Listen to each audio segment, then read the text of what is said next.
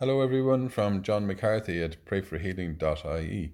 Today's Gospel is from Mark and concerns the spiritual authority of Christ. Jesus and his disciples went as far as Capernaum, and as soon as the Sabbath came, he went to the synagogue and began to teach. And his teaching made a deep impression on them because, unlike the scribes, he taught them with authority. In their synagogue just then, there was a man possessed by an unclean spirit, and it shouted, What do you want with us, Jesus of Nazareth? Have you come to destroy us? I know who you are, the Holy One of God. But Jesus said sharply, Be quiet, come out of him.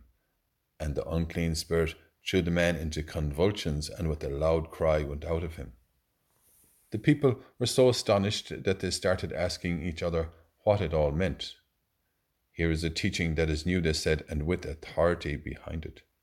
He gives orders even to unclean spirits, and they obey him. And his reputation rapidly spread everywhere throughout the whole surrounding Galilean countryside. Thank you, Lord, that you have authority over all things in heaven and on earth. Free us today of the ties that bind us and lead us to joy as we say together and pray for one another. Hail Mary, full of grace, the Lord is with thee. Blessed art thou among women, and blessed is the fruit of thy womb, Jesus. Holy Mary, Mother of God, pray for us sinners now and at the hour of our death. Amen.